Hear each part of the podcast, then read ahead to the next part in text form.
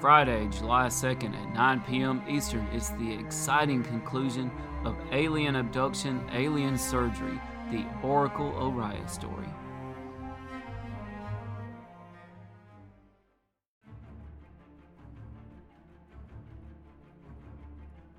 As far as extrasensory, uh, I would like to talk about that. I really relate to a lot of the characters in X Men, especially Phoenix. And I am a big Marvel Comics fan as well. And I love Guardians of the Galaxy. And I loved all the aliens in Valerian. There's a lot of things I could talk about when it comes to movies. But I really relate, and I really feel that that's where we're headed. Is you know, it's the superhuman. I mean, it's very technical. It's actually really started. It's underway already. We're in the early stages of it. We got big giants like uh, Google and Elon Musk and different companies that have already started with the neural net. And there's a lot of things that are happening that we're going to become more biomechanical in the future.